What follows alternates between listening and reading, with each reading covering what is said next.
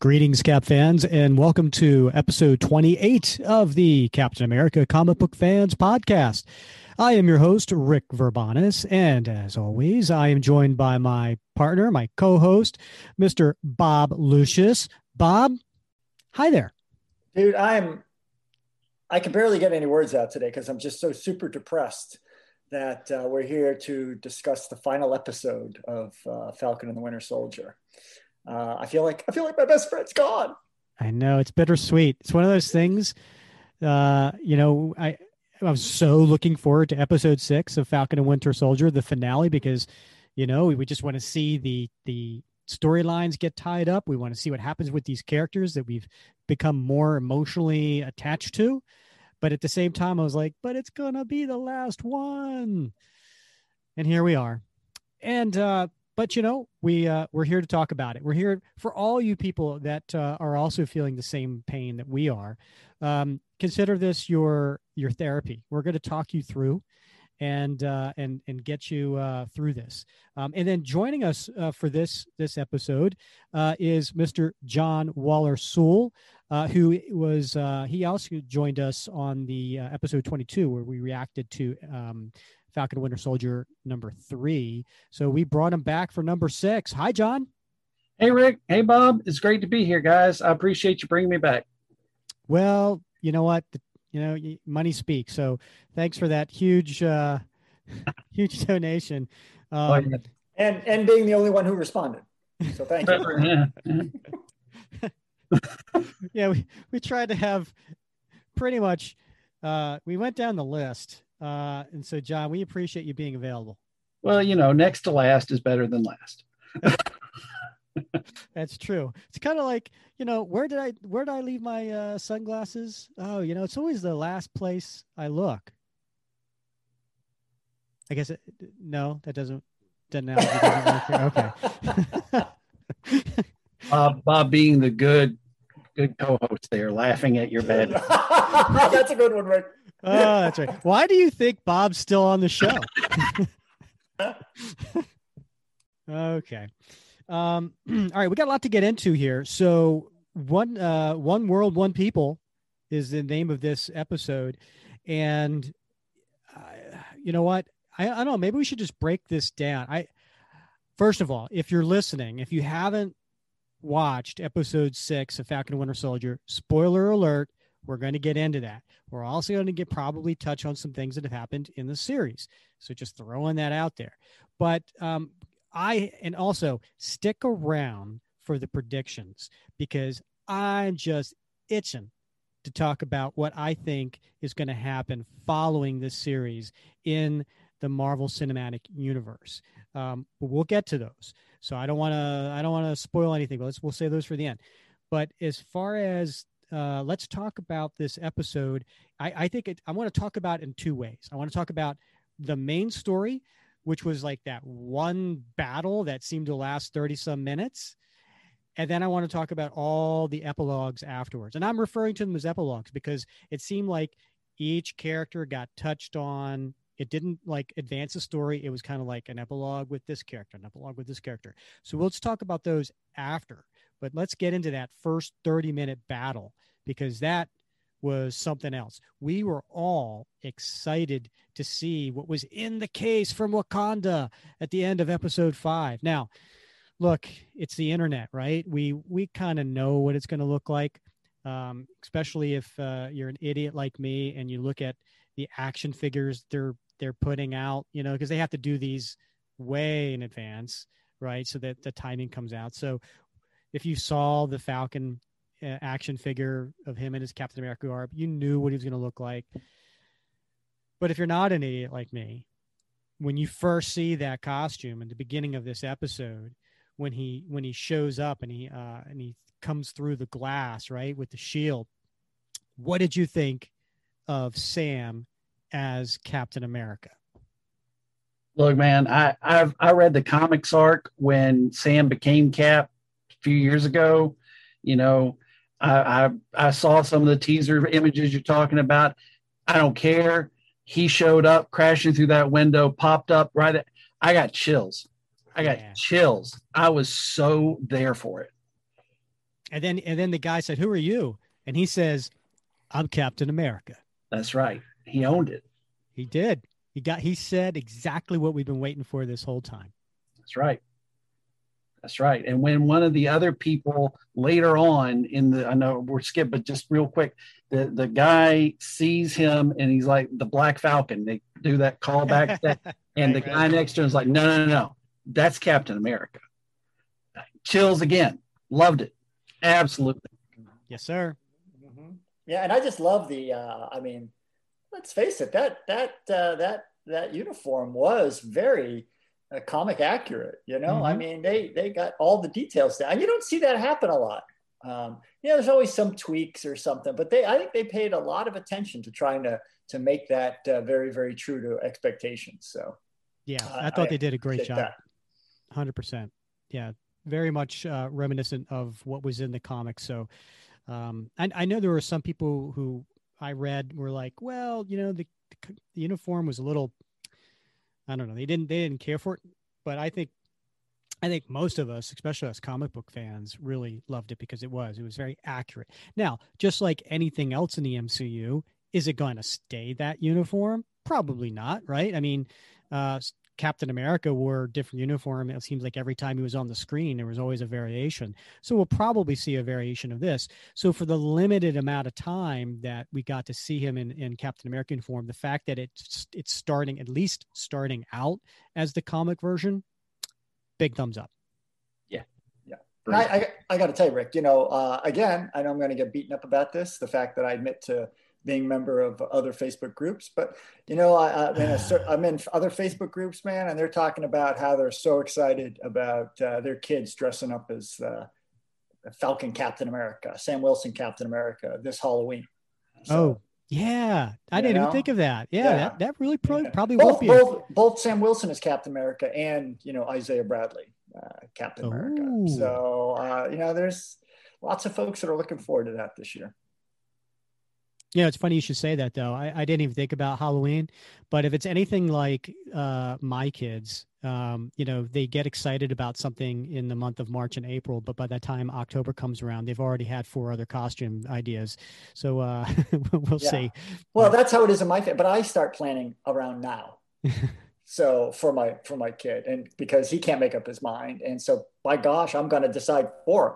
Yeah, and, Because and I what do you dress up? What are you going to be dressed up as, Bob? No, see, I don't get to do that, so I have to live vicariously through uh, through my 11 year old uh, kid, and so uh, it's just one of the ways that he has to, you know, go along with what I say. Ah, well, John could probably teach you a few things about cosplay. Oh yeah. I have been known to dress up on occasion. Yeah. Oh, I, I even won a costume contest at my work once for Darth Maul. It took me about two hours to get ready, but I yeah, remember that picture. That was that was something else, man. That was really cool. yeah, thank you. Yeah. All right, so let's go back to the opening scene. Yeah. Um, A couple of things, right? So they're at the GRC meeting, and uh, yeah. So my prediction or hope, I should say, I really wasn't thinking it was going to come true about uh, Arnim Zola. Mm, Didn't come wah, true. wah. Yeah. Oh well. Yeah. But um, yeah, a couple few cool things were uh, I I don't know about you guys. I got a little thrill when uh, Bucky starts walking through the barricade, and they're like Sergeant Barnes. I thought that was so cool. I was like, yes, he has respect. Yes. Like, you know, he's got some respect. Um, and then, of course, we see uh, Sharon show up and unexpectedly. Um, so I guess that was the backup that Sam said was coming. And she walked through the barricades too. Yeah. Yeah. Well, she had a mask on. She had one of those little shield face hider thingers, right? You're right. Yeah. Um, so then, uh, you know, the the Karli reveals the plan. Uh, Sam very very smartly uh, understands what they're trying to do. They're trying to move them out, so he's trying to get everybody to stop doing that. They're all split up. Um, Karli uh, gets on the phone with Sam, and uh, man, I don't know about you guys. I was a little insulted for Sam when Karli says, "You know, I'm trying to fight for something bigger uh, than myself. Have you ever tried to fight for something bigger than yourself?" It's like, Karli, please, really, who are you talking to here? Yeah, but we're talking about a series. All right, let's let's get into one of the flaws. Um, this is a series that has repeatedly kind of downplayed Sam. I mean, I know they he got elevated to the Captain America position and all that other stuff. I'm thinking, I think it was Bob actually that was even talking about like uh, the episode where they went to Madripoor, where it just seemed like Sam was getting lost in the shuffle, and well, so well, I'm going to stop you here, though, John. It wasn't. It wasn't. It was Bucky who was on the phone with Karli, not Sam. Oh, you're right. And and so he got played. That's true. You're right. I apologize. He, yeah, he got played, and so uh, and maybe or maybe I misspoke. Maybe I said Sam by accident. I don't know. Sorry. I, I, I apologize. Um, but no, she got on the phone with Bucky. My my bad. Um, and uh, and I and I thought it was great where Bucky responded and says, you know that's that's all i ever do. And i felt twice. And and i i was thinking oh yeah you know? So um i thought it was a little insulting to bucky. But anyway uh, what now i know you're a big uh, batroc fan john right? That's that's one of your guys. Uh, yes. what did you think of that uh, that initial fight uh, between uh, sam as captain america versus batroc?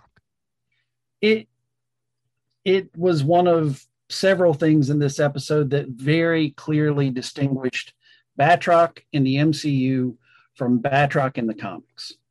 Because uh, we got this at the very tail end of last episode. Batroc telling Karli, I just want to kill Falcon.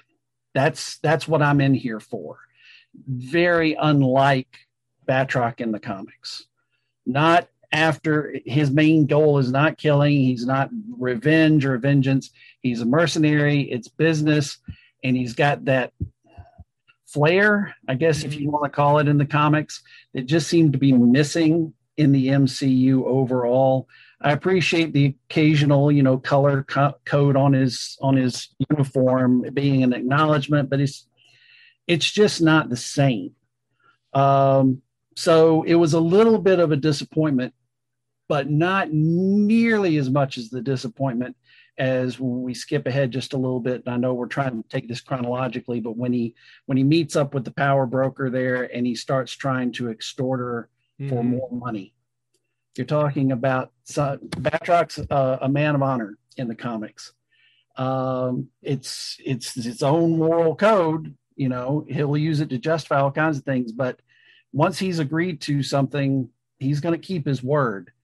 So jacking her up for four times the money just to keep his mouth shut, I was like, oh man, you deserve every bit of the uh, the tail whooping you're about to get, and he got it. Yeah, no, I hear you. Um, it, it was a there are certainly differences between the the comic book version and um, the MCU version of Batroc. Uh, he is a little bit he's a mercenary, but he's is he, you're right. He was after revenge. Um, and he's I a little underpowered. Yeah, yeah, that's true. You know, in in there, there's no leaping, there's no fleeping, there's none of that in in the MCU. There's just you know he's Jean Claude Van Damme. That's yeah, but he it. was he was using his legs more. I mean, he was doing uh, you know the savate kicking, savate yeah. kicking, yeah, exactly. But I, I would have liked a good leap. Gotcha. But, you know, I well, I don't want to be negative. I, I, I, agree with everything that you said, John. And but when I think of like I think of Sam, I mean, I, I, love Sam. Don't get me wrong, but you know, when I think in the in in the cinematic universe, Sam's sort of background, and and I wonder, you know, he's not a super soldier, right? And and Batroc is supposed to be like the pinnacle of his his uh, expertise mm-hmm. when it comes to uh, to mixed martial arts, and I like I don't know how Sam like stands toe to toe with him. Well, he had the shield. He has he the had, shield. He, had the uniform. But he still was getting kicked around quite a bit. And I wonder what's in that uniform. Maybe that that uniform and that's something I hope I hope they explore at some point or we learn more about. I don't I don't know the composition of that uniform. And well, let's talk about that, right? Yes. So we know that it's from Wakanda. Right. Right. Um, so not only did they make him a, a new uniform with uh, new wings, um, but they also gave him Red Wing, a new Red Wing, uh, which, you know, is really cool to have. I mean, like Red Wing saved the day in a lot of cases, right? I mean, Oh yeah. you know when they when they went rescued uh, that helicopter, the police helicopter that was going down, and the and the two, you know, Sam rescued one, Red Wings rescued the other. I mean, that was a cool scene. You know, I mean, that was really cool. Um, but you know, I don't know if it was made in Wakanda and and it's this really cool battle suit. Um, does anybody like think like was was Shuri like was she uh one the one you know, can, you, can you just vision like she was the one who was making it right and uh maybe maybe Yeah. we'll see her in the future uh and and she's like you know what'd you think of the suit i made you you know or Yeah. or something like that Yeah, of course. I'm wondering, is that like vibranium laced fiber or something like that that is uh, allowing him to take a beating like that and uh, and keep going? But yeah, I definitely think I, I I I definitely hope that we we we see that Shuri was involved in that at some point. That'd be cool. Agreed. Yeah. All right. So then, uh, then we've got uh, Walker. John Walker shows up, you know, during uh, during the the time where they're driving away, and he's Morgenthau, and uh, and then you see him. Uh, God, he's got such a distinctive walk, you know, when he when he's walking up uh, as as he's trying to still be Captain America, right? He made the shield, he got the uniform, um, and uh, he he basically takes on Karli um, and man, you knew she had it coming when he when she said, uh, you know, listen, sorry, I, I didn't mean to kill uh, kill Lemar. You know, he he didn't matter. it's like, oh, you just asked for it now. And uh, and his reaction to that. What what'd you guys think of that scene? Yeah, again, you know, I was wondering where did Karli get training? Because she was going toe to toe with uh, with John, and you know, John's uh, John's had, you know, obviously pre super super soldier serum, right? He's he's he's had lots and lots of hand to hand training, combat training, and man, those folks were were going toe to toe with him, and I was kind of surprised by that. Yeah, I I I I, I was a little too. I think, Um, obviously for drama purposes, you know. Yeah. I, I think they kind of try to do it like, you know, she was running away from him, going into the scaffolding.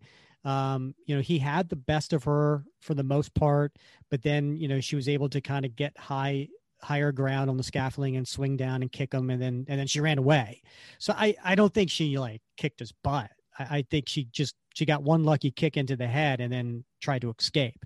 So, uh, you know, should he not have been, you know, uh, had that happen? Sure, with his training, but you know, you're right. You know, you have to advance the story somehow. True. And he did have that inferior shield that he had tried to cobble together. And that thing got dented up and banged up pretty quick. Yeah, yeah. So then um, uh, we have Bucky.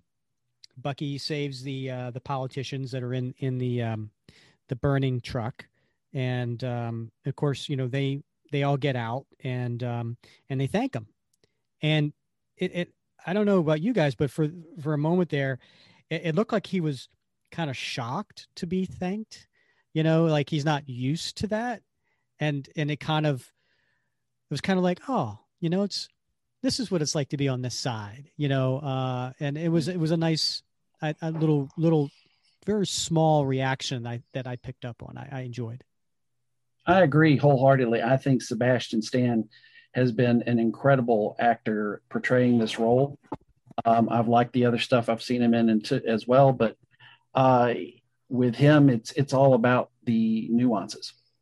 Yeah, I picked up on that too, Rick. I mean, I think he was like, "Wow, he's not used to he, he's not used to being visible as a hero, right? Yeah, Mhm. all his work, even as as the Winter Soldier, but also, you know, since leaving that behind, has always been sort of still in the shadows.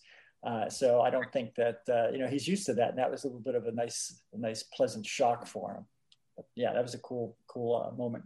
So uh, then we cut back to Sam, who is uh, chasing after the chopper, and uh, it's a great scene. I mean, it's a great scene. Uh, all that aerial, um, you know, battle going on. Uh, you know, you you. I don't know about you, as a huge Captain America fan, um, I'm thinking to myself, well, wow, Sam can really just take this to a whole nother level.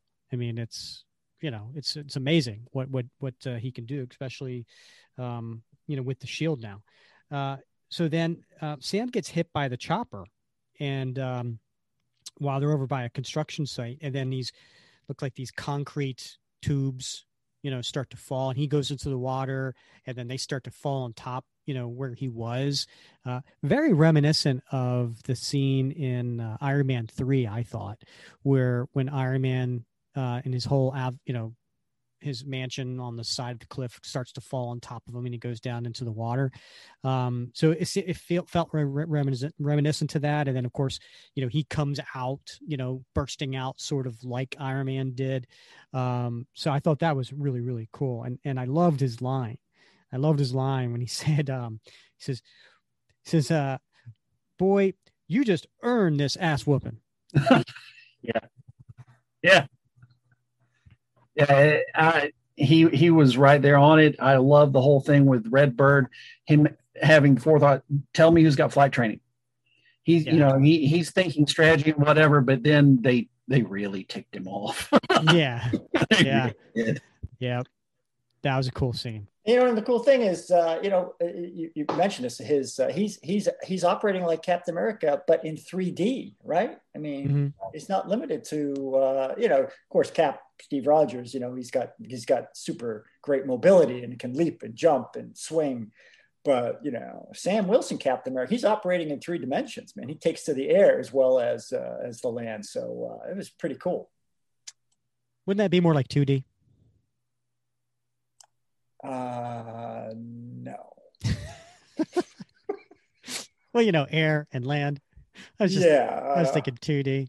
I was going to throw in sea, but I didn't, you know, I didn't want to confuse him with the with right. Navy SEALs. So, okay.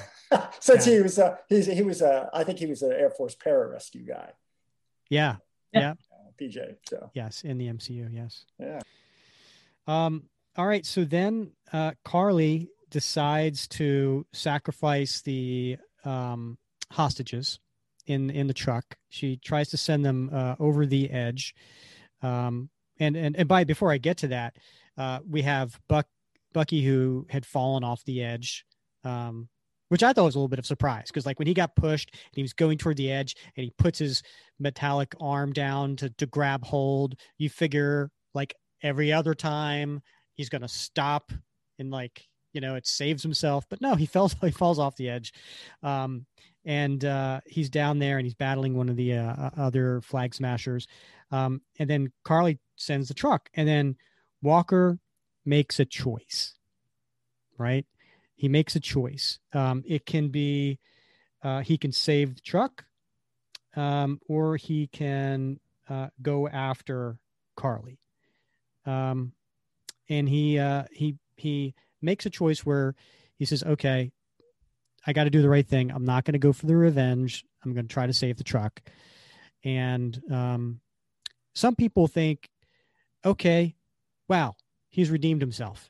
He, you know, you know, he's he's he's done something heroic, so therefore he's now a hero. Um, I wouldn't go that far. I wouldn't go that far. I would say he made a good choice, and I would say he's on the path to redemption. But he still has. I mean, that doesn't make up for for any wrong. Um, so, uh, but I, I was pleased to see him do that, and I'm glad that that happened. What did you guys think? Um, yeah, I'll, I'll jump in on this. I actually was talking with uh, one of our mutual friends and somebody that's recently joined the Captain America comic book fans group, Bethany, um, about this. And man, she um, well, I'll just tell you one of her first reactions unsubtle, pandering, maudlin BS propping up the neoliberal military industrial complex. she just went off on this rant. Um, but more importantly, more to the point, she she sent me this. What did text, you really mean, Bethany? Right. um, she she really got into this thing about did John Walker really earn a redemption arc? And I, it got me thinking that again the delineation between the MCU and the comic books. You know, the the story arc that John Walker goes through took years of publishing and in terms of the reality i mean we're talking about months if not years in and of itself in the 616 to get him from being this on the fringe shouldn't have been Cap's replacement kind of guy to really kind of coming into his own. And it felt, as far as just the MCU, if you don't have the benefit of the comics, it felt rushed. It felt really, really rushed to me. And so then you have someone who's not quite as versed in the comics lore and is really just relying on the MCU. And they're like, wait a minute, where is this coming from? Mm-hmm. Um, and, and I think that's got some merit. I, I think what you're talking about that he hasn't earned the redemption yet um, is great, but it felt like that's what was being spoon fed to us. Oh, especially when you get to the whole walking off with Bucky and making little quips and everything like that. Oh, it's all fine and dandy now. Right. No, it's not. Right. Um, yeah, I, I, had a little bit of a problem with that, and I, I know others out there really did too. Hmm. Interesting, interesting. You know, I, I, mean, I don't know. I, I don't. I guess maybe I'm not reading it that deep. Uh, I agree with everything you said about the, the, you know, sort of the dichotomy between the the comic book, uh, the telling of his story, and how long that has taken to unfold and in the Marine Corps, uh, the Marine Corps, Marvel Cinematic Universe. But I also think you know John's a complex character. Uh, he's he's not all bad, eh, but he's not all good. And this is a guy that's that served as a soldier. He's done some terrible things, I'm sure, but he's also done a lot of heroic things. So we can expect that uh, to see that mix of heroicism and you know the vulgarity of of a guy that has been sort of trained and conditioned to focus on uh, mission first, regardless. You know, uh, sometimes the the the the ends justify the means, and that's that's his world. Uh, and, he made that point, you know, in front of the uh, the commission to the senator that you know they created him this way as this sort of gross mix between heroic character and uh, sort of dastardly villainous character where anything goes to to achieve the ends. And so I think we saw that there. Plus, I you know it's interesting because you know Bucky uh, he's he's had that that background too, sort of you know where he's throughout the first four four episodes, five episodes, I think four episodes. He was very much open to you know uh, taking folks off the off the field by any means necessary, and uh, and Sam kind of had to talk him back from that. So I think there's a little bit of uh, similarity there. Um, and maybe maybe Bucky will, in some way, uh, in, in the cinematic universe at least, be the guy that helps bring him along in that redemption arc. Who knows? Yeah, well, that's interesting, Bob. Um, could be. I mean, you know, if we do skip ahead to that one scene that that John mentioned, um, where they uh, they use the app to um, trick the other sma- flag smashers to to come, and and there's uh, John and uh, Bucky there. And I, will back up just a little bit because there was a point part right where uh, Batroc, you know, he sends the the smokes uh, screen down there, and um, you know they all kind of split up. And there's a there's a part there where Walker uh, goes and it, it did seem a little to me a little fast. It's like, oh, all of a sudden Walker, who who recently tried to kill them. Okay, let's not let's not re- forget that he recently did try in that in that beginning of episode five where he uh, he did try to to, to kill them, and uh, you know, uh, and, and all of a sudden they're they're kind of buddy buddy. Um, seemed seemed a little forced, but I'll give a nod to the writers here where I think they they address that slightly um, because they split up. Walker goes one direction, and Sam kind of looks and and looks concerned. And Buck says to him, uh, "I got it," and he chases after Walker. So I, I took that as, look, you know, I especially from Sam. Look, I'm not really, you know, thrilled with this eh, with him being here uh, and I'm worried. And and Buck was like, I got it. I'll I'll chase him down. Um, so I, I think they kind of approached it there, but I agree with you, John, that it did feel rushed. Now, I and let me just go back to that scene where they have the app, right? And they show up, and then there's John, and he says, and he quotes Lincoln. He says, uh, you know, many, uh, I'm sorry, um, mercy bears richer fruit than rich justice, or something to that effect, right? And um, and then Bucky Bucky says it's a great app. I thought that was funny. Um, and then they do. They they walk off, and he says, "Lincoln, really?" And John says, "It's a great quote." And he and he puts his hand on Bucky's shoulder, as if we're buddies. And Bucky's like, "Well, not when you say it." Um, so, yeah, it, it did feel a little forced at a point. Now, let's compare this to the comic books, John. Right? You you mentioned that it, it you know it was a long journey in the comics um, but I'm going to compare and contrast why perhaps maybe it's okay that John Walker's redemption is a shorter path um, for a couple of reasons. Let's look at the John Walker of the comics. Okay. Now, John Walker of the comics, and I'm going to read an interview uh, quote here from Mark Gruenwald, the creator of John Walker. And in, back in 1988, uh, he was uh, interviewed in, in Amazing Heroes, and he said, Walker comes from the point of view, my country, right or wrong. To Steve Rogers, America is a land where you have the opportunity to live up to your potential, to acquire all the things you want out of life, provided you don't step on other people's American dreams to do it. Walker is different. He believes the American dream is to make a mint and then retire. And that's why he got into it. So the Walker from the comics, if you remember, was was was the super patriot Right. And he and he was into it for the money and the glory. Right. I mean, yeah, he he did care about his country, but not in the same way or, or thought process that Steve did. So there's that. Now you compare him to the John Walker of the MCU. Bob, to your point, you know, here is this um uh um what's the award he got? Um the Medal He of got- Honor. He got, he got three, three, medals of, of, three yeah. of them. Yeah.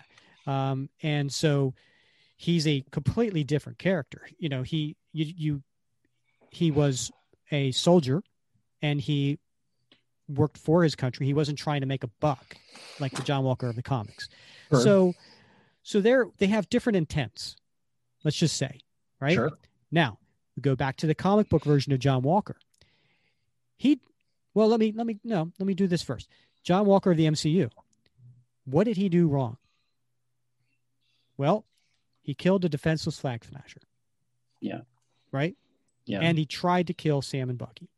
yeah. Okay. And he, and he almost would have killed one of the other people in the earlier episodes if Lemar had not intervened.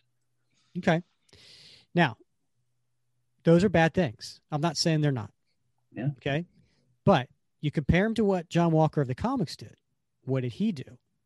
Well, when his mom and dad were killed, he snapped and killed a bunch of watchdogs. Right? Watchdogs, for you, if you're listening, you don't know, that was the name of a group of uh, militant uh, people who, um, soldier wannabes, you know, ex soldiers, things like that. And they, they were trying to do their own thing. So he snapped and killed a bunch of them. Then uh, he went and went after right wing and left wing, who he blamed, um, which are, are two characters. Um, uh, they referred to as right wing and left wing. Um, they were two characters that revealed John's parents' names, so he blamed them for the death. So I would I would I would argue that John Walker's of the comics, his intent was worse than than the Marvel Cinematic Universe, and he did worse things to try to come back on a redemption arc, as opposed to this John Walker, who, um, you know, as a soldier, Medal of Honor winner, he snapped when he got the the um, the the super serum in his blood. Could that have something to do, do with it? We don't know. So could could Can, his can I call a timeout? okay Because you're talking about snapping when you got the super soldier serum, but let's not forget in the Falcon and the Winter Soldier episodes, and, and Rick, you're one of the people that really helps me tune into this stuff about music changes and sound cues and whatever. Repeatedly, I mean, from the very introduction of this character in episode two, I think it was, um, where they're really giving us an, a heads up on what John Walker is about. You hear this this sharp, dissonant, almost ringing sound mm-hmm. that will show up, and John's registering this expression on his face where he's just like cringing or flinching. He, he's trying to hold something back. Mm-hmm. He's already psychologically questionable at the very least. I mean, from the word go. And you've got a, a, a, real serious problem with him and his ego, too. Do you know who I am? And all that stuff like that. Mm-hmm. It, it's already there. Just like Lemar says, super soldier serum just makes you more of who you are. And so it made him more psycho than he already was. And so then so hold on. I gotta, I gotta up flag on the field, John. Flag on the field. I, mean, I, I think I think we got to be careful with the word psycho, right? Because okay. as as as Rick mentions, you know, we're we're we're dealing with a substantially different character here in the cinematic universe, and we're talking about a, a professional warrior, a professional soldier who has seen and done a lot, and you know, and I don't want to go down the road of you know because I've I've seen this in other groups, and I've seen other people bring this up the the whole the theory of PTSD and and and how that could be amplified, uh, mm-hmm. but that is different than just being being a, um, you know a um, uh, somebody who has no sense of right or wrong, or somebody that is inherently flawed in some way. He he is is psychologically broken, psychologically damaged, and that could have been exacerbated by, of course, the the, the super soldier serum because it tends to magnify personality traits. And so, you know, that may be, you know, that ringing in the, the ear, that, I mean, that is a telltale symptom of, of, of PTSD, for instance. And so I, it's interesting that they used that uh, in, uh, in, in, in the way that they did. And I think, you know, that might be something that, you know, that Bucky and, uh, as I mentioned earlier, Bucky and John kind of share in common. Uh, and maybe that will, will bear fruit in the future. Who knows? Very, very, very astute points. And I do want, I apologize. I, I used a term that I should not have used. I will back up though and say going from whatever the the roots are in his psychological issues going from the straight up murder of one of the flag smashers to being court well not court martial but removed from from his active duty and his blustering over that and having the fit and being committed to he wants revenge against Karli Morgenthau so much to all of a sudden just he shows up and he makes that good judgment call is what you're talking about Rick. Yeah it is a good judgment call but isn't that a little bit of a leap to go from being that unstable if that's a fair enough assessment to okay no i've got it. I'm going to make the right call and this is great. I i just feel like in terms of what we've been given in this show where he was it's a really big leap. And it causes me to wonder because one of the things i've heard and read and whatever is that apparently falcon and the winter soldier as a series got like pulled because it was supposed to come out before WandaVision, I believe. It was Correct. supposed to be the first. And Correct. because of the pandemic in 2020 and some things they had in there, that it went through the butcher mill. Like it got chopped up, re edited, re put together, and everything. And that there may be like several, not just minutes, but maybe even possibly more hours of plot and story that got just and I'm wondering if that's part of it. Yeah. Well, I, let me just, I just want to, just two final thoughts, right? Sure. One is we would, we would expect people who are, are sort of suffering from this you know, psychological issue uh, to, to vacillate between making very good decisions and, and very compromised decisions. So that's not surprising. But the other thing is I, I would say is, and I think this is sort of sort of in the background to uh, sort of the overall writing of, of Sam Wilson's character, because we do see that the writers are trying to, to drive home some, some, uh, some messaging here in, in this series, right? With regard to Sam Wilson and how he's treated and his role in American society and Isaiah Bradley and that, that sort of segment of the show. But they're also, I think, making some very powerful messages about um, about the military and about how soldiers are treated and what what's expected of them, but then how they are treated by by the government and, and in some sense by society or viewed in that way. And I think that was not done quite as thoroughly uh, or quite as carefully as as perhaps that first, um, you know, the Sam Wilson arc. Okay. For obvious reasons, you know, Sam's Sam's the main character. So sure. But you're right. There may be hours or minutes at least of additional footage and, and story that might have explored that more fully and, and resolved it better. Well, Bob, you know, I'm glad you brought up uh, PTSD. Um, you know, as someone who was, um, you know, in the military for 25 plus years, um, you know, I, I know you, you probably have um, some personal experience with people that you have uh, served with, um, and so I respect um, you bringing this up, and uh, I think it's a it's a great topic. and I think that it is possible that John Walker uh, is suffering from that. Um, he certainly exhibits some um, some ticks, if you will, um, right? That some people uh, could um, see as a psychological, um, you know, issue. Um, but you know, it's going to be interesting. I, now that said, John, I I still agree with you. It did seem a little rushed. Um, and I, I I had that same feeling when I was watching this. Um, now, let's get to uh, the, the next scene where Sharon Sharon is revealed as the power broker. There, I said it. I said it, everybody. It's done. It's done. The die's been cast. There's no going back. Um, and you know, I know we talked about this early on, and it was like, I wonder if Sharon's the power broker. And then, like like fanboys do, we start to dig deeper, start to come up with other things. Well, maybe maybe Zemo's playing both sides, or and John, you you threw out Arnim Zola, which the more I thought about, the more I loved. Uh, I hell, I even thought uh, maybe maybe it's maybe Crossbones is still alive. You know, maybe maybe maybe he's a Madripoor because in the comics he has some uh, ties there. Uh, but it, it's Sharon. Now, we'll get to the epilogue, the po- mid credit scenes at, at when we get to the epilogues. I don't want to talk about that right now. I don't want to talk about the fact that Sharon's been reeled as power broker. Now, Bat- Batroc, uh, he blackmails Sharon. Um, Attempts. And- blackmail. um, and then uh, you know, uh, Sharon uh, didn't take kindly to that. Uh, she shoots him. Uh, Karli shoots her, uh, and then Sam shows up. Now Sam um, doesn't know uh, the secret of Sharon. The only people who knew the secret are uh, Karli, who ends up dying, and Batroc, which I don't think he's dead. Does anybody think he's dead?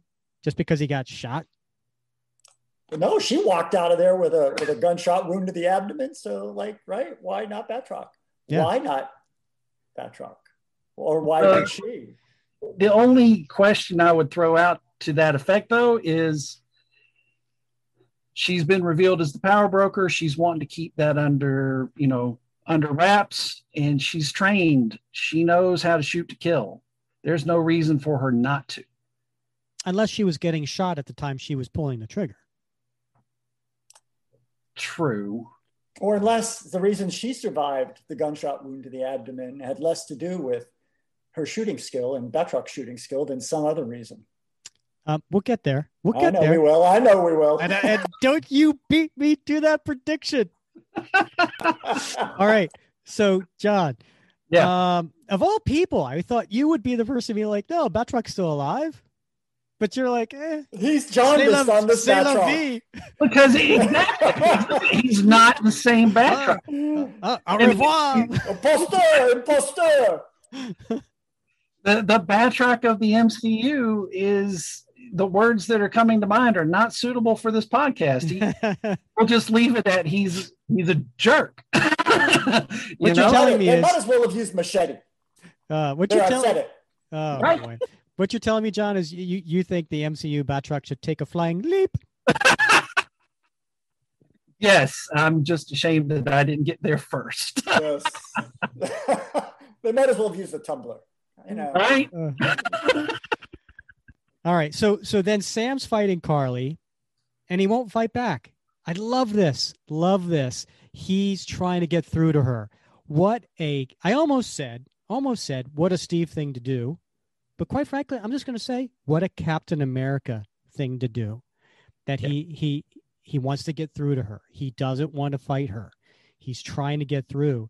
Um and uh you know, um, I don't know. I, I, I really enjoyed that about him. It, it just, again, um, cemented that he's the right man uh, for for this mantle. Yes, and taking a great risk in doing that because he's going up against somebody that is a super soldier.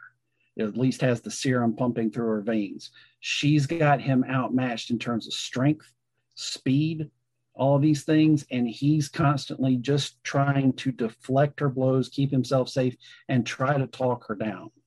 Which is, as you say, a very Captain America thing, but also I think very consistent in MCU, a very Sam Wilson thing to do. Mm-hmm. Because that when we first meet him, um, you know, well, I guess second meet him after we've done the whole thing in Winter Soldier where on your left, when he's actually introduced and what he does, he's meeting with people dealing with PTSD, soldiers that have a hard time coming back and just reacclimating to society. Um, he he's constantly that presence that is trying to bring people down, calm them down, bring them back down to the ground, which is funny because he's Falcon. Um, but just that's very I, I absolutely loved it. And I do think that with what happens immediately next, it has to, even though he wasn't there for everything that came immediately before, it has to put some questions in Sam's head about Sharon. Yeah, and you're right. Uh, um, he definitely was outmatched. Um, he was trying to to deflect, um, and he was using a shield. I did think it was really cool. Um, just you know, little details like the fight scene where he he used his wings to dig into the ground. Yes. Right, like uh, to to give himself support as he was using his shield because she was pounding on it. That was cool, right? Yeah. I mean, I, I I thought that was a, a neat uh, little trick. Yeah. There's no doubt that like the guys who did the the fight choreography, particularly for Sam, uh, had to incorporate both the shield and the wings. I mean, they did a magnificent job. I think. You know, just So- bringing it all together.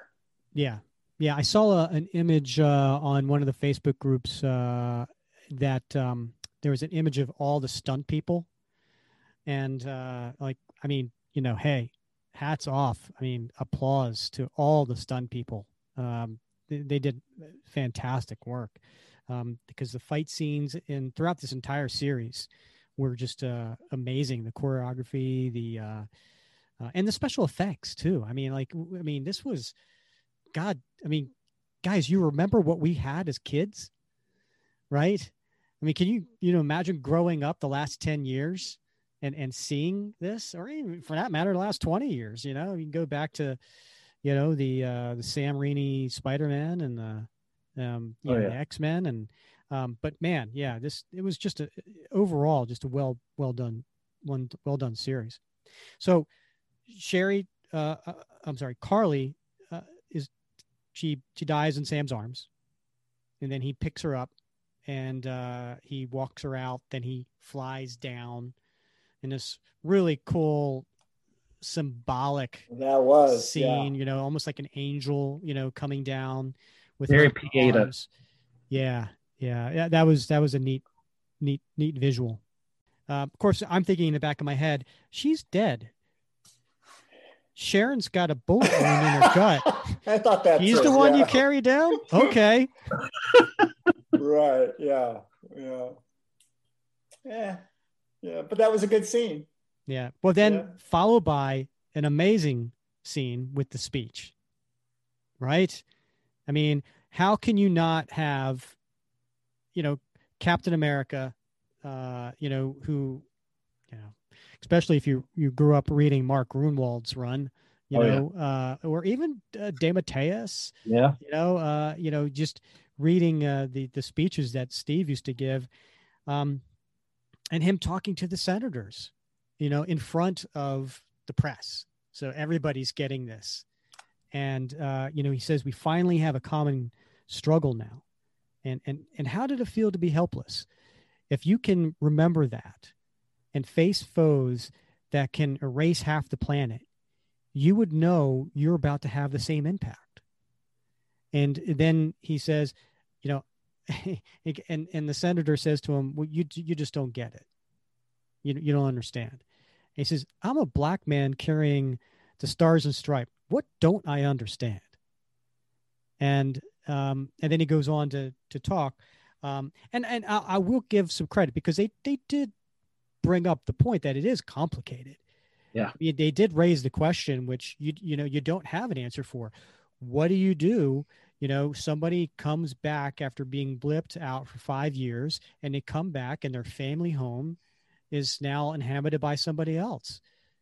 That's a that's a difficult question to answer and there are no right answers. But what he said is um yeah but who's in the room with you when you're making these decisions? You know is it the people you're you're going to impact or is it just more people like you? And and to me the best part of of it was when he said, "Every time I pick this thing up, he's referring, referring to the shield. I know there are, there are millions out there they are going to hate me for it. Even now, here, I hear it. The stares, the judgment, and there's nothing I can do to change their minds. Yet I'm still here. No super serum, no blonde hair, blue eyes. The only power I have is that I believe we can do better. Now that was strong. I I I you know what? Hats off, Sam. You are Captain America. That's right. That's absolutely while you were talking about recounting some of the things he said, I, I was sitting here thinking, remembering watching that and and listening to what he had to say and just that feeling of cap. you know, it, it, wasn't even way to go Sam or Falcon or it, way to go Cap, and and that really sealed it. I think in the story and for so many others because I mean on a on a meta level, he wasn't just Captain America talking to the America of the MCU that was Anthony Mackie talking to our world because there was that whole what is hashtag not my cap mm-hmm. thing that was going around for a while.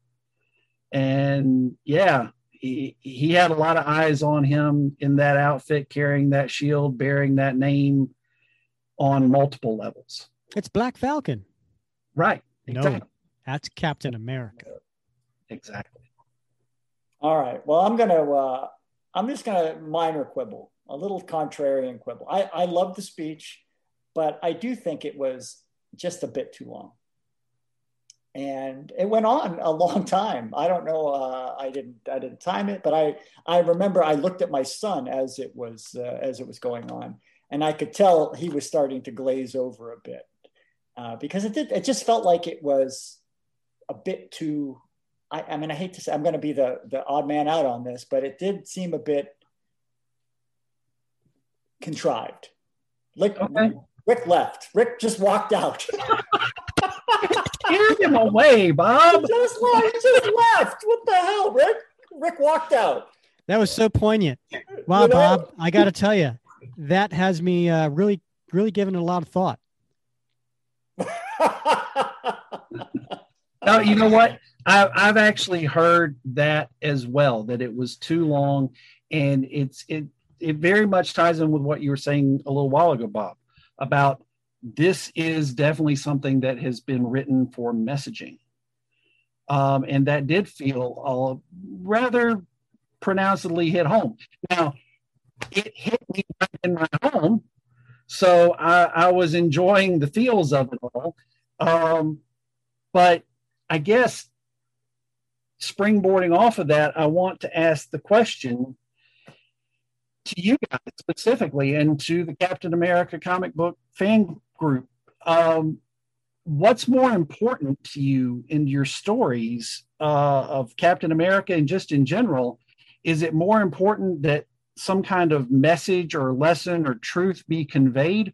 Or is it just that they have to have characters that are consistent and as realistic as superheroes can be?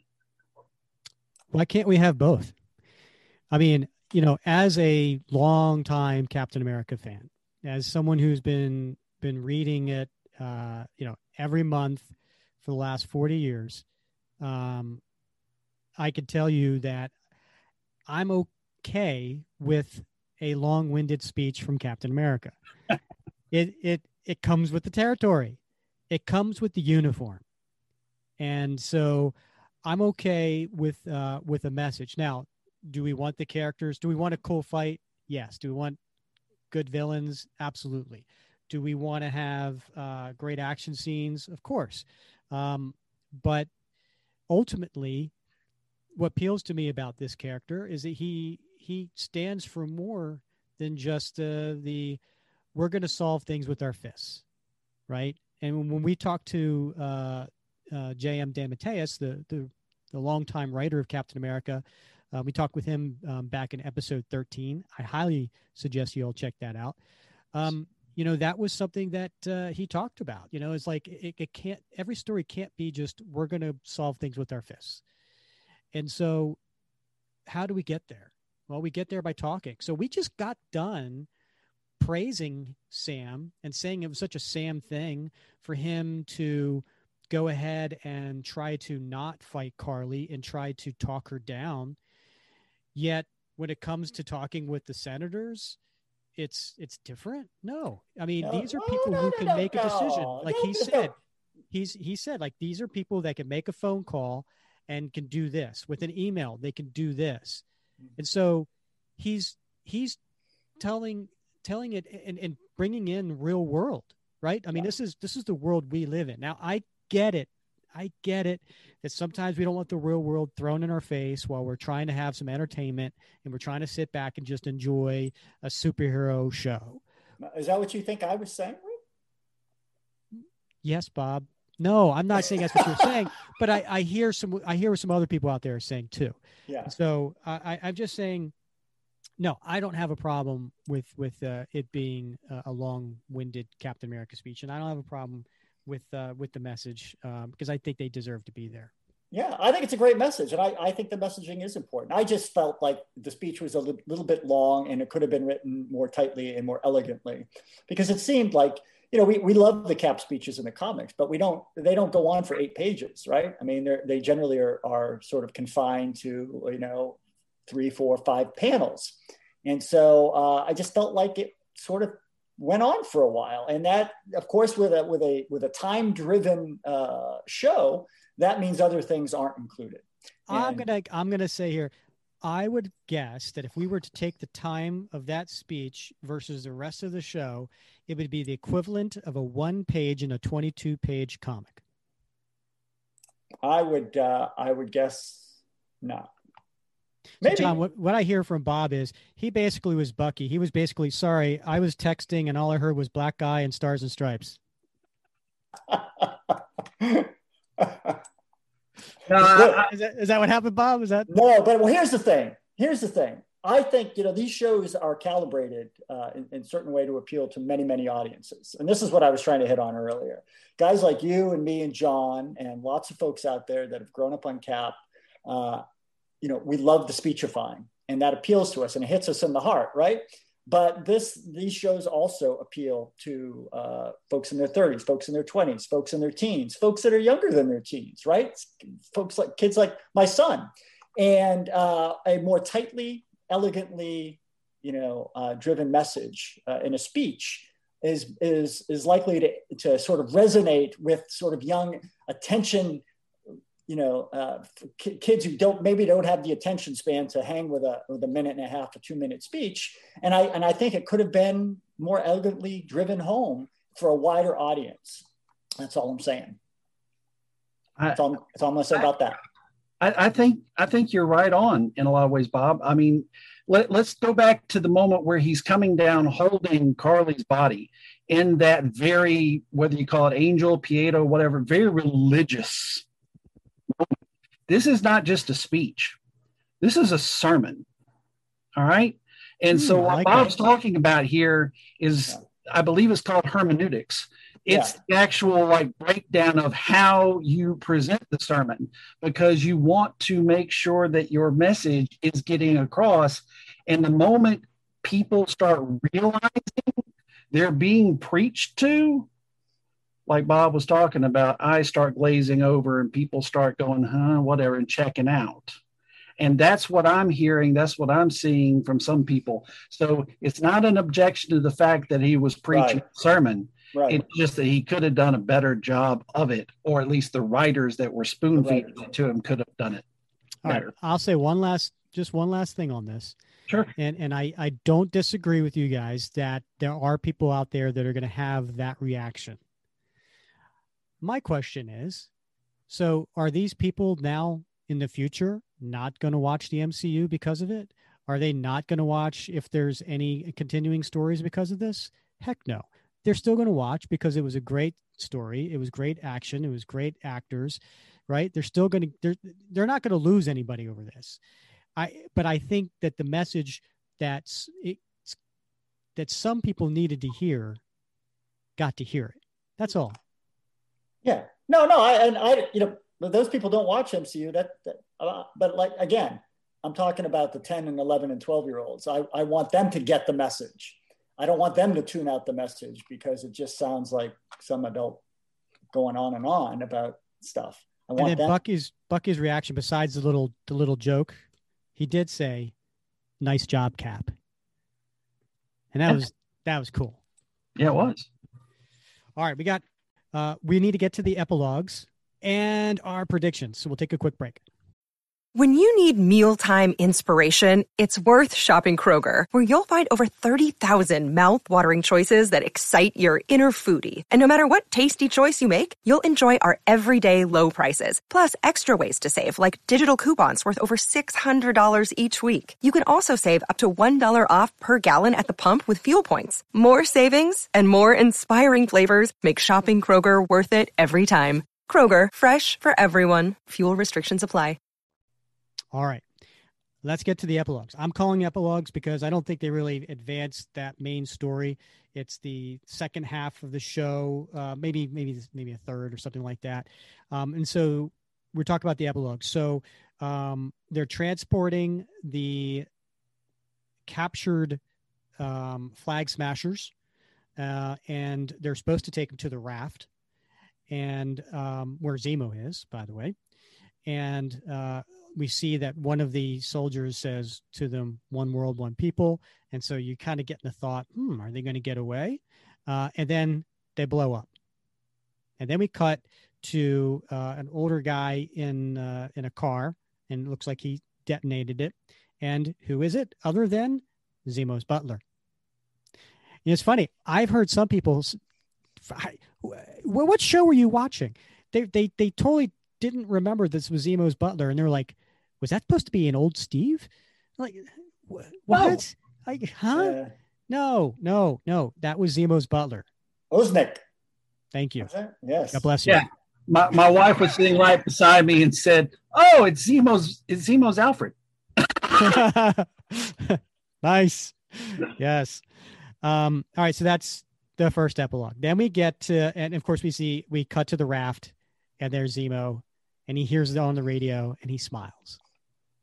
Okay. Um. All right. Next one, we see John's favorite, uh, Val Contessa, and uh, there is with John Walker and his wife, and we were all wrong. We all thought she was going to die, the wife, right? That was an early prediction. Um, but she's still here. So uh, that's somebody who'll get killed later on. And uh, Ridge much? um, so I, I, don't know why they're in the room. It appeared to be the same room where John Walker was stripped of being Captain America. I don't know what they're doing in that room. Um, and you see him come out in the new uniform as U.S. agent, uh, and uh, he's very excited. Now, I what I thought was interesting here is she says, uh, Val, she says, things are about to get weird. Hmm. Hmm. All right. We could talk about what that means. She says things are about to get weird. And when they do, we're not going to need a Captain America. We're going to need a U.S. agent. So interesting. Okay. Um, and then he gets all excited and he's he's like, I'm back, and he's kind of acting all hypered up and dorky, and you know, so uh, you know, we obviously are going to see a lot more John Walker. So we'll talk about predictions in a little bit. Uh, thoughts on that scene? I mean, it was great. One thing, just to say across the board, Julia Louise Dreyfus being cast as the Contessa. I mean, that's just awesome.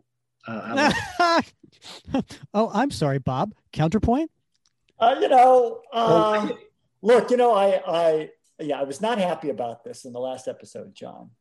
Okay. But, but you know, in I, I was watching that scene and I was, I, I enjoyed her, you know, and and I read an article. I, I don't remember what it was on, but it talked about how uh, the cinematic universe sometimes likes to to hire uh, folks to play certain characters that have a certain comedic edge.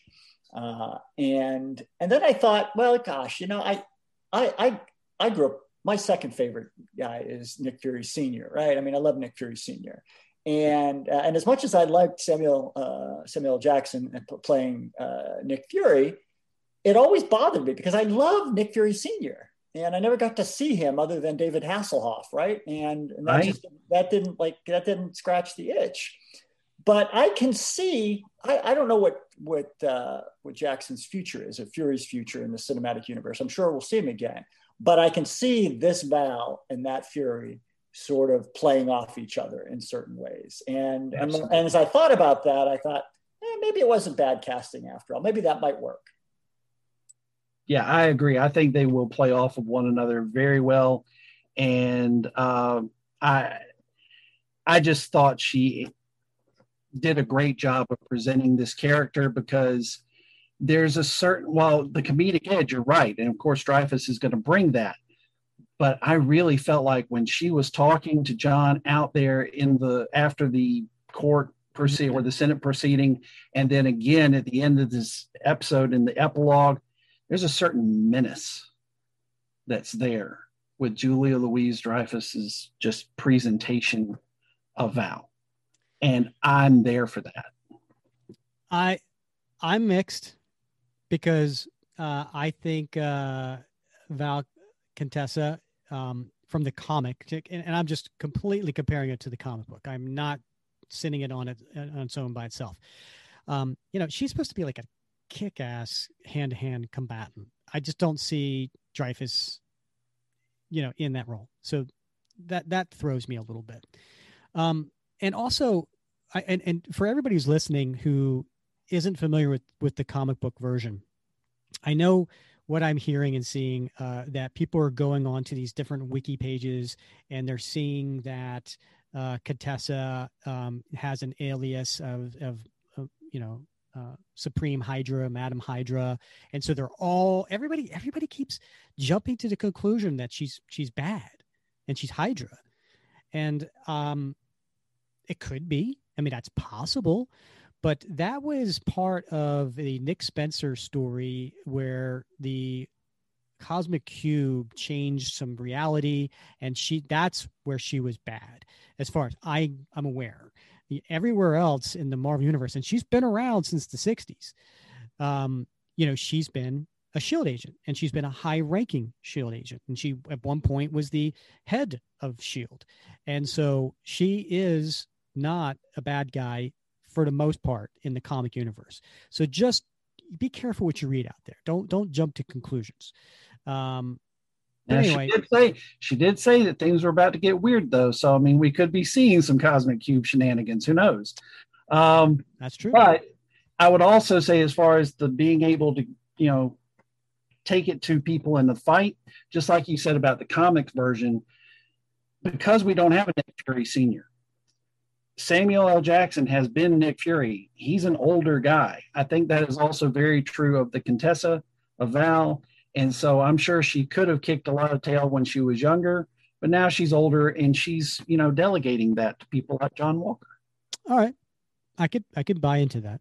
Yeah, in all fairness, we don't see Nick Fury uh, doing a lot of hand-to-hand combat these days. That's true. You know? All right. Next uh, epilogue is Bucky. Right. Bucky goes to make amends uh, to was it Yoshi? Is that his name? I think it was Yuri, wasn't it? Yuri. I'm sorry. Um, Okay. Uh, so Bucky goes to make amends to him, and um, you know he he's revealing the fact that uh, he was the Winter Soldier and he killed his son, and to try to give Yuri closure, because that seemed to have been early on in the series something that had been haunting him. He just wanted to know why and uh, what happened. And so um, so now he he can have that closure. And um, and more than likely bucky lost lost a friend and probably one of his only friends at that time. Um, um obviously sam's a new new friend but um, and so he he leaves um, but we don't know how long he was there. We don't know how long what what was communicated after those initial remarks you know that could have all been behind a closed door. It could have been very sudden and he was asked to leave. It could have been they had a, a longer conversation. We don't know. So i don't want to make any assumptions that uh, that was rushed which I've, I've i've read somewhere that some people thought that. No, I thought that was perfect. I, I love the ambiguity. I think, you know, uh, some of these, these, uh, you know, like Steve, like we don't really know what happened to Steve. That ambiguity uh, allows us to sort of fill in the blanks on our own and the Mhm. way that we're comfortable with. And, and it gives us a lot of, of, of things to talk about. And I think it's the same thing. We don't know what the outcome of that conversation was. And, and I think that's good. I think that's a good thing. I don't think Right. we need to have everything wrapped up in a bow, right? right Yes. Agreed wholeheartedly. Don't need to have everything wrapped up in a bow and looking pretty. More on that in a few minutes. Um, but before we get there, can't wait before we get there, um, the ambiguity leading to that very next scene where he's walking right past the restaurant, looking through the window, and again the the subtlety, the nuances on Sebastian Stan's acting performances. I just felt like I could see it on his face that maybe I should go in. And he's like looking at the the girl that's in there that he's had been talking to, and they're Mhm. smiling at one another, and it's that hesitation and then he's like no he just turns around and walks off and the Right, so- sadness the sadness in that hmm i mean just shot through the heart Agreed. Yeah. I mean, it was because he did. He he you know he did. He made he made the sacrifice there Yeah. for someone else, and and that's part of uh, his redemption arc as well. Um, and then he, leaves a note for his psychiatrist, um, and he, um, you know, the note says, uh, "I finished the book. Uh, thanks for all your help, doc." And it's not to say that he's cured. It's not to say he's done on his journey. Um, but it was, you know, that portion of what he needed to work on was was a step, and he's finished with that step. So he still has more to go. I, I know some people are reacting saying, "Oh, so now all of a sudden he's he's healthy and he's cured," and you know, no, no, he's not saying that. It's just, you know, that that step is finished, and you know, it's time to to move on. And I thought it was nice bit of closure there. it was um i didn't have any problem with with that i didn't feel like it was saying everything's fixed now. Um the thing that did bother me just a little bit is the fact that was steve's book. Yeah. that was steve's Mm. book and bucky had it and now he's leaving it with this therapist. I would have been much more satisfied to have him give it to john walker and be like all right your turn. Time to start making some amends fixing some things or something or give it to sam or d- hold on to it. But to just leave it with that therapist that felt a little bit out of bucky's character considering his sentimentality over that book and steve I love that, John. I love that idea of him giving it to Walker. I, I think that's paying it forward. Um, I could see why he.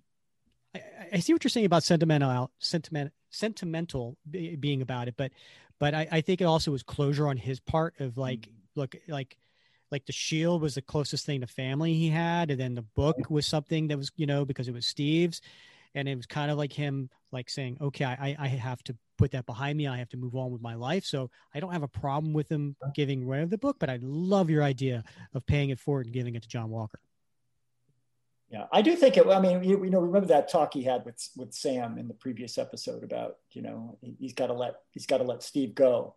He's got to basically quit holding on.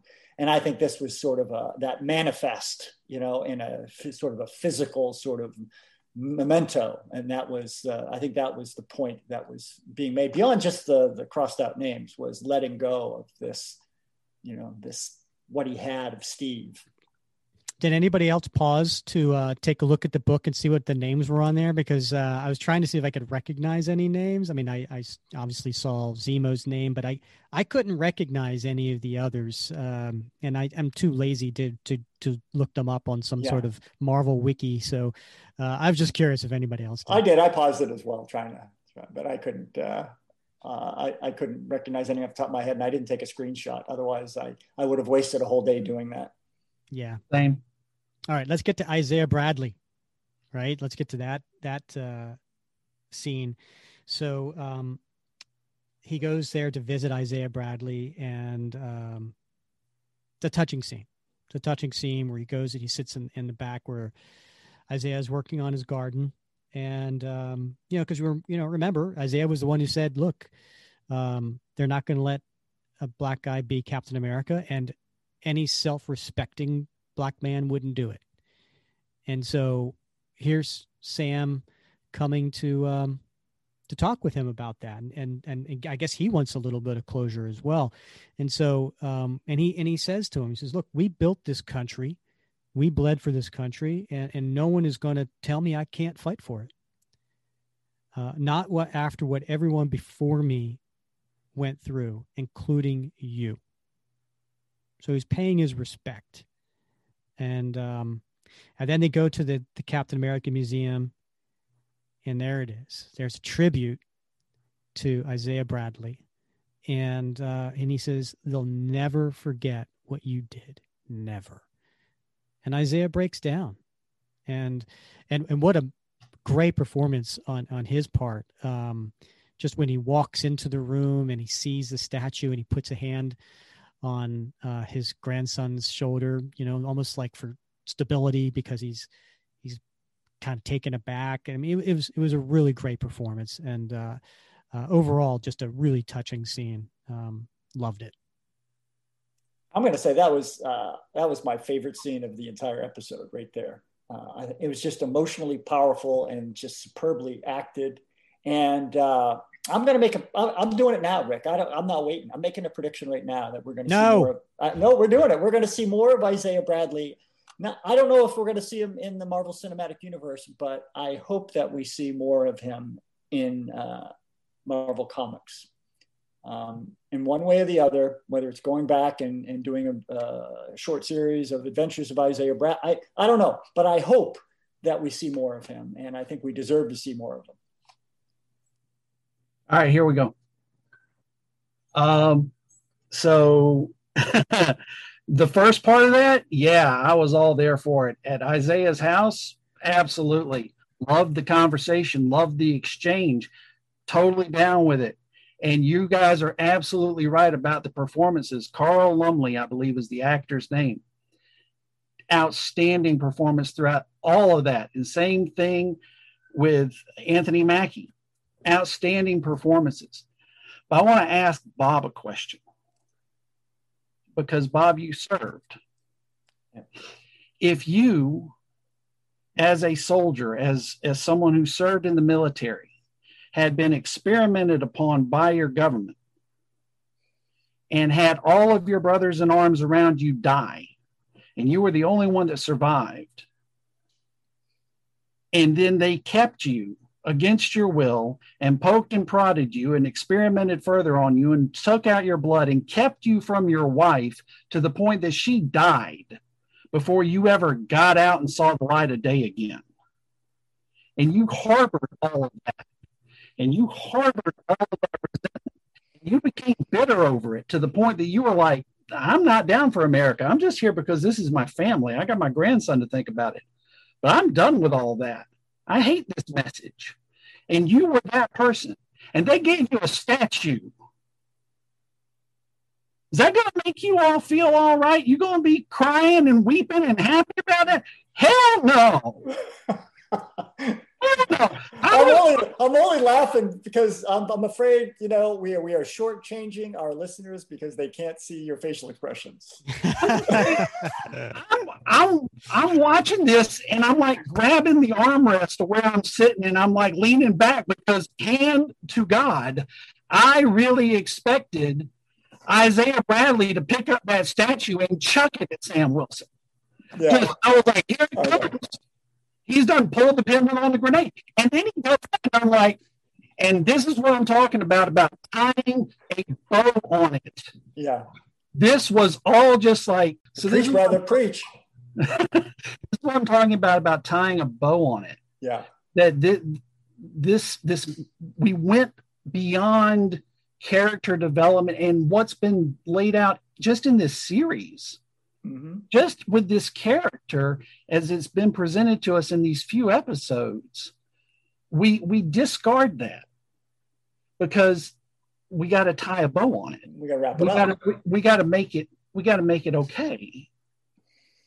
And don't tell me that that statue made it all okay for all for Isaiah Bradley. And I want to be clear when I was watching these episodes and Isaiah was giving Sam what for about all this stuff, I was thinking, I was like, you know what? I don't really agree with Isaiah here. I can totally see why he would feel the way that he feels given what he's got.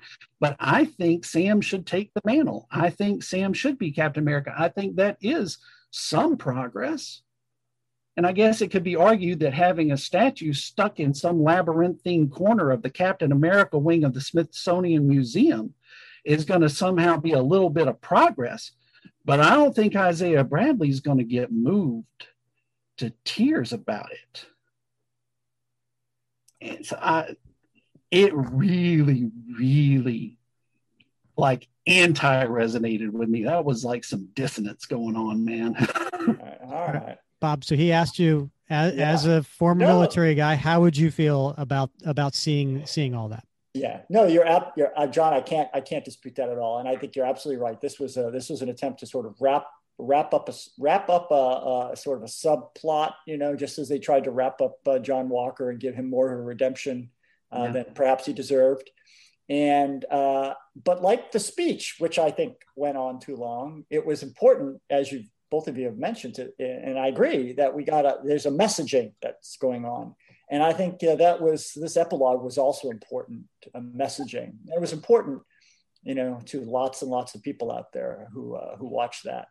And I think it was too. I agree. Yeah, yeah. no, no, but I, I understand that. Could have stopped at Isaiah's house. That that message could have stopped there. If you were going to continue it to the wing and do the statue, yeah, I think you missed a really powerful moment to convey another message that yeah. it's just and and play, that whole thing about they'll never forget. How many statues do we have throughout our country? Yeah. To people that have done great things. MLK's probably got however many. People are going to forget. Even they'll just walk past the statue and not even take a moment. Right. Uh, okay, John. I love your passion. I love you. your I love your take on this. Thank you. Um, I'm gonna I'm gonna disagree a little bit. and I'll tell you why. All right. Um, nowhere did it say that all of a sudden everything is okay. Nowhere did it say that all of a sudden Isaiah is, you know what? Let, let's bygones be bygones. You know, it's one moment, it's one reaction, it's not it's not everything's all everything's okay now. That's heavily um, inferred. mm, that's heavily inferred if not implied. Okay because you know what i was thinking in the back of my mind while watching this is okay well what are they going to do to make it up to him? Where are the reparations right? 30 years of your life are gone. What are you going to do about that? So, who's to say that doesn't happen? Who's to say that that story isn't there? And maybe, you know, maybe maybe it's it's an untold story, you know, uh, because you know maybe it's just a, a sentence or two somewhere in, in the MCU later on. I I don't know, Yeah. but it's I I'm not I didn't take it as oh everything's okay.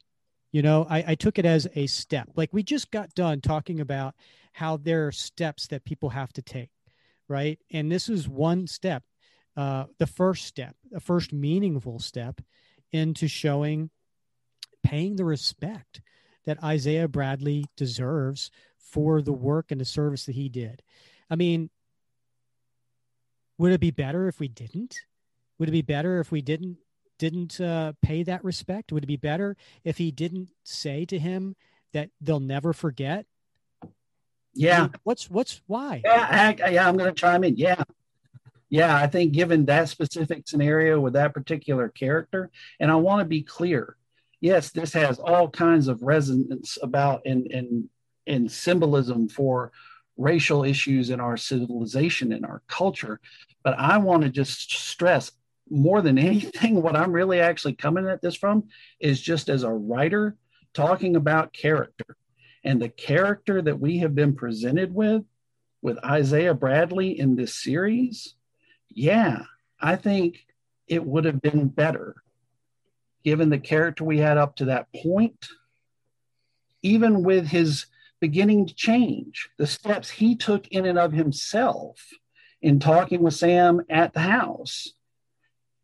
That statue just seems like that's that's a that's too that's too much of a leap too far farther than the whole john walker thing farther than anything else Mhm. i was like if you want to talk about reparations being made or whatever if you're going to try to make it up to this man and again his wife died. He didn't even get to see her again.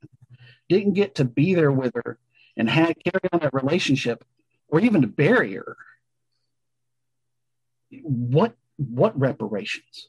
How are you going to fix that Well, you, Don't. There's you. and and, and There's no fixing gonna it, but you, you exactly there is no You have to try. fixing it. and if you want to try that's great but the trying is to be made a little bit more personal and and efforts like that and slowly before you just say oh look here's a nice gilded statue Mm. and do you really think all the things written on that glass are really going to detail what was done to that man?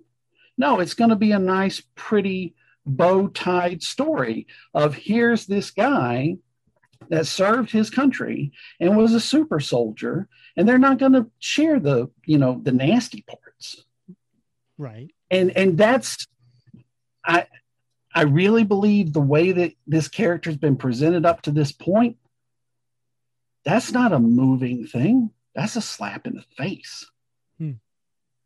Okay, I That's a respect that. You, that's a. comp- I mean, you make a compelling argument, John. I got to tell you. And but maybe I, you know, I'm thinking maybe this. Uh, I don't know. I don't think we're going to see Isaiah Bradley again in the Marvel Cinematic Universe. But I do think maybe we'll see Patriot, and maybe Yeah. maybe that last scene was more about Patriot's journey than it was about Isaiah Isaiah Bradley's. Okay, for those who are listening who aren't familiar with Patriot, Patriot is um, a character. Is basically in the comics, it's Isaiah Bradley's grandson, um, and uh, was it Elijah? Elijah Bradley, Yeah, I I think, think his so. name's. Yeah. Uh, he becomes uh, Patriot and takes up um, a uh, kind of a superhero type of character, and and there'll be more down the line as far as younger ones that will show up. Um, then there's two other scenes left. Uh, there's Sam and Bucky back at uh, Sam's home, uh, you know, centered around the boat. Um, there's a party going on. There's some music playing. It's a montage scene, kind of make you feel good. Um, you know, Sam's looking out at the at the water. Uh, Bucky comes up, puts his arm, you know, around him. Um, so you can see that they're friends. Um, and it's and it ends like it always does with um, with the title, but this time instead of saying Falcon and the Winter Soldier, it says Captain America and the Winter Soldier. Yeah. Uh, nice, nice ending. Yeah. Yeah. Of course, I'm thinking in the back of my head, okay, everybody knows Sam Wilson's uh, Captain America. His family and friends are all in danger. and I'm thinking Forrest Gump and Lieutenant Dan. right? You know, the final scene staring off at the sunset. You know, it just had that had that had that feel for me. But yeah, you're right. You know, he's that whole family. Sarah's in trouble. The kids are in trouble, and uh, but hey, you got. I, I think it's interesting because the family is a, a, big part of Sam's life, just as it is for Hawkeye. Uh, but for almost every other, I mean, up until I think the final film, we didn't see much of uh, Stark's married life, but family life is important, at least to two Marvel characters, and uh, that's a, that's a nice insight, a nice part of their world we don't normally get to see. That's true. All right, so then you know we get to the credits, so then the mid credits scene, which is um, Sharon Carter. She's up before uh, the Senate and um, or the Intelligence Committee, I think they called themselves. Um, and so Sharon is uh, pardoned.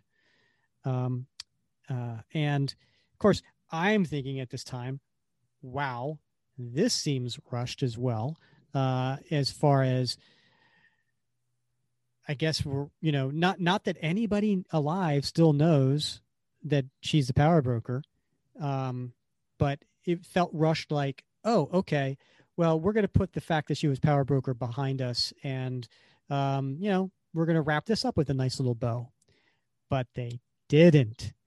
They didn't because she's walking down the steps. She gets out her phone and she talks about how, hey, she's got a new role and uh, she's now going to be able to get all kinds of secrets and weapons and things like that. And uh, let's line the buyers up. And so Sharon is revealed to be evil. Not happy with this. I'm going to tell you right now, guys. I'm a Sharon fan. Yeah. I've always been an Agent Agent 13 fan. I think she's the love of Steve's life in the comics. I like how she's portrayed in the comics. What they're doing here in the MCU, not digging it. I have a theory. I'm going to get to my theory when we get to predictions. But what did you guys think of of this? uh, it, it, my immediate reaction was it made me sad. Uh, I may I was saddened by the fact that she was the power broker. Period. When that reveal happened, I'm like, oh. And so she's continuing that. My secondary reaction was like, okay, here's another. It's wildly disparate from the comics and whatever. But then I started thinking about her return under Wade that you guys talked about. That episode keeps coming back up to my mind when I'm looking at all this stuff and thinking about these things because Sharon was bitter and and I'm talking about in the comics was highly bitter and ended up working with the Red Skull. Um, you know, towards her own end that was supposed to be a good end, and she didn't trust him, but she still worked with him she did some seriously questionable things. So maybe it's not quite so far removed. And then I was also thinking about why it was saddening to me as far as what you were talking about that she's the love of Steve's life in the comics, but she's not in this MCU. She, she they had one kiss, best we can tell. Right. Um, and Steve had his moment to go back in time and to live this other life, and it wasn't her regardless of whether people want to argue whether or not it was Peggy or not. Personally, I think it was, but doesn't matter. It wasn't Sharon. And so Sharon doesn't have that presence to bring her back from that bitterness in this MCU. So eventually I got around to accepting it, um, but still not in love with the idea. I don't know that she's hardcore evil though. You know, this may be more of a mercenary kind of thing. Okay. Shades of gray. Rick, I'm going to uh, I'm going to defer to you on this because I think that uh, we are aligned on this uh, potential theory. All right. I, I, I, yield, I, yield, I yield my time to the chairman. All right, uh, prediction time. Let's okay. get into predictions. All right, so um, first of all, there there has been some news that have come out uh, talking about there is going to be a Captain America four. Yeah. Um, now they haven't assigned a director to to Captain America for the movie yet, um, but they did assign a writer, and it is um, uh, Malcolm Spellman, who was the head writer for the Falcon and Winter Soldier TV series. So obviously, what's coming from this movie, I mean, this TV series will directly affect uh, Captain America 4. Now, when does that come out? Who knows? It could be three years from now, right? So, um, you know, we don't want to wait that long. Is there going to be a season two? Well, certainly there's enough things there that we could, you know, follow up with. I mean, there's there's enough characters. You know, we'd love to see more of John Walker and and Bucky and you know and Power Broker and all that. So possibly, um, but I will. I, I'm just going to throw this out there. So there was um, so Marvel Studios president uh, Kevin Feige. He uh, previously stated that some, not all, of the Disney Plus shows uh, were being primed for multiple seasons. So could be there will be another one of this. We don't know. Now Malcolm Spellman, uh, I'm sorry, Malcolm Spellman, uh, who, who's the lead writer, um, he told um, that uh, that this series would be setting up multiple MCU projects, and at least three he could think of at the time, but couldn't discuss. So, um, what are the upcoming Disney Plus series? Right. So Loki's next. Um, I don't see too many stories coming from this that are going to affect Loki, but possibly something in the time time era. Who knows? I, I don't see it.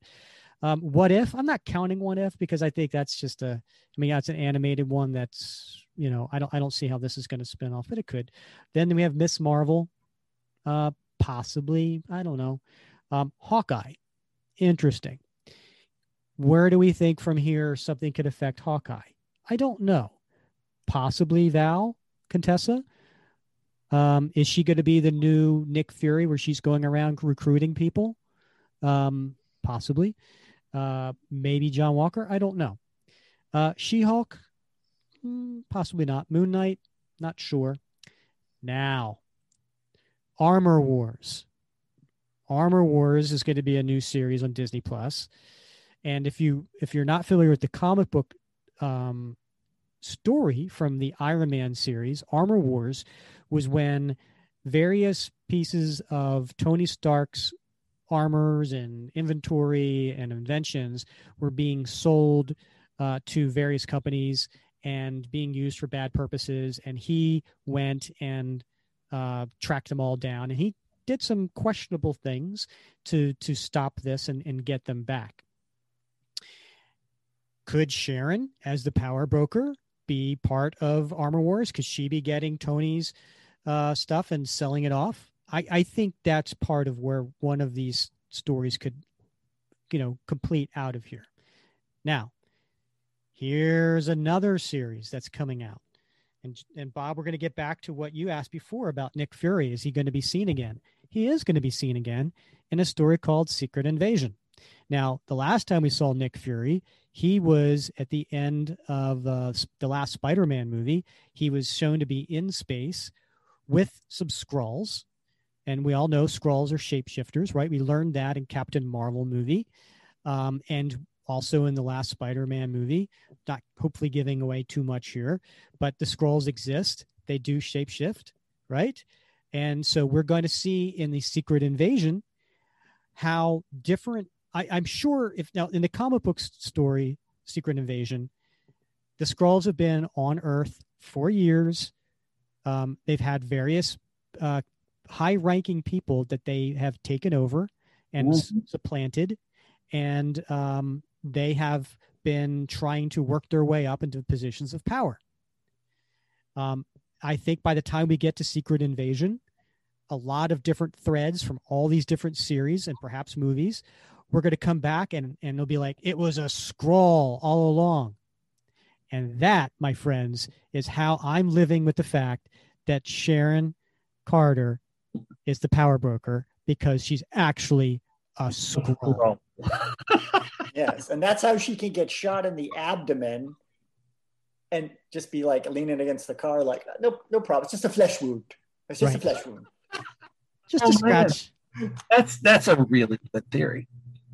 You like that? Yeah, I do. Yeah, because you got to have something that's resonant with the existing MCU. In the Secret Invasion comics, you had these reveals and like, oh my God, these these people have been Skrulls for so long and, and operating and, and right now in the MCU, we don't have um, at least not anywhere near as important a level of like an Elektra. While we have an Elektra in the MCU, nobody really knows much or cares about her, I don't think. Right. Um, and Spider Woman's yet to be seen. So you got to have somebody that's like, wow, you know, the shock factor. And yeah, Sharon would be a good shock factor. She might even be the queen. Oh, yeah. Anyway, that's my prediction. That's my number one prediction, guys. So uh, let's hear yours. I'm, I'm going to defer to Bob first here. I'm, I'm yeah. yeah. Yeah, I you know I don't know. I think uh, number one is I was disappointed that uh, it didn't they didn't show Sam and Bucky getting in a car and one of them just moving the seat up, you know, without being asked. I'm very very upset about that. And and the number my I guess my prediction is, you know, you mentioned Miss Marvel. Uh, we've seen uh, Elijah uh, Bradley. Uh, we know that Kate Bishop is going to be in Hawkeye. So we do see the Young Avengers starting to form up, and so maybe Val's going to have something to do with that as well. So I look forward to seeing how uh, what her role is in uh, the formation of the Young Avengers coming mm-hmm. coming soon. Yeah, yeah, I think that's absolutely spot on. I, that's what I was thinking too is about Young Avengers. Uh, Val's comment about something weird. Um, I actually went to the what if stuff first, but I think what all you guys are cluing into about Secret Invasion is much more uh, enthralling uh, than just the whole oh there's a multiverse kind of thing because I don't see them bringing U.S. Agent into that a whole lot except maybe to do a what if story. Mm-hmm. Uh, so yeah, I I think you guys have got it nailed. All right, so I'll add another uh, prediction, which I think is a, a, it's a layup. I think it's an easy one, and that is um, Joaquin Torres becoming the new Falcon. Yeah. Right. So we saw in episode five, uh, Sam leaves his wings with him, says, "You keep them." Um, so getting back to uh, the Young Avengers, Bob, that you mentioned, I think we have Joaquin Torres introduced as Falcon. I think we have Elijah Bradley uh, for Patriot. We have um, uh, Hawkeye Kate Bishop, right? We're going to have Ms. Marvel. Um, have they introduced any other characters yet that might? Yeah, they've introduced Wanda's kids. Oh yeah, yeah, yeah. Wiccan right, and right. Speed. Yeah. Yeah. Yep. So uh so those are all coming together. All right, uh, I have another prediction. Okay. All right. So uh we see Zemo on the raft. Right? Now there's a few other characters that as far as I'm aware are also at the raft. And this is from the Netflix series. So go ahead and speed a minute guys if you don't want to hear if you didn't if you didn't watch jessica jones season three or you didn't watch luke cage i want you to go ahead and speed up in a minute because i'm going to talk about this so at the end of jessica jones season three trish walker aka hellcat is taken off and i believe it was to the raft okay. and luke cage's half brother willis stryker was also taken to the raft now, do I need to put one plus one plus one together? Because Zemo at the raft, Zemo was part of a group in the comic universe known as the Thunderbolts. Justice like lightning, baby. Right? Yep. And so Zemo, I think, is going to try to gather the people from the Raft to create his own group to pretend to be superheroes like he did in Thunderbolts. Yeah. Right. And there's going to be more people sent to the raft in these all those series I just mentioned. Some of these supervillains are going to be sent there, and Zemo seems to be a very very smart man. Oh yeah. So the fact that he's there, does he want to be there? I don't know. Uh, thoughts? I think that's an amazing theory. I think we're probably also going to get a what if episode of what if Zemo went on to have a career as a dancer. I think him and Elaine Benes are Right?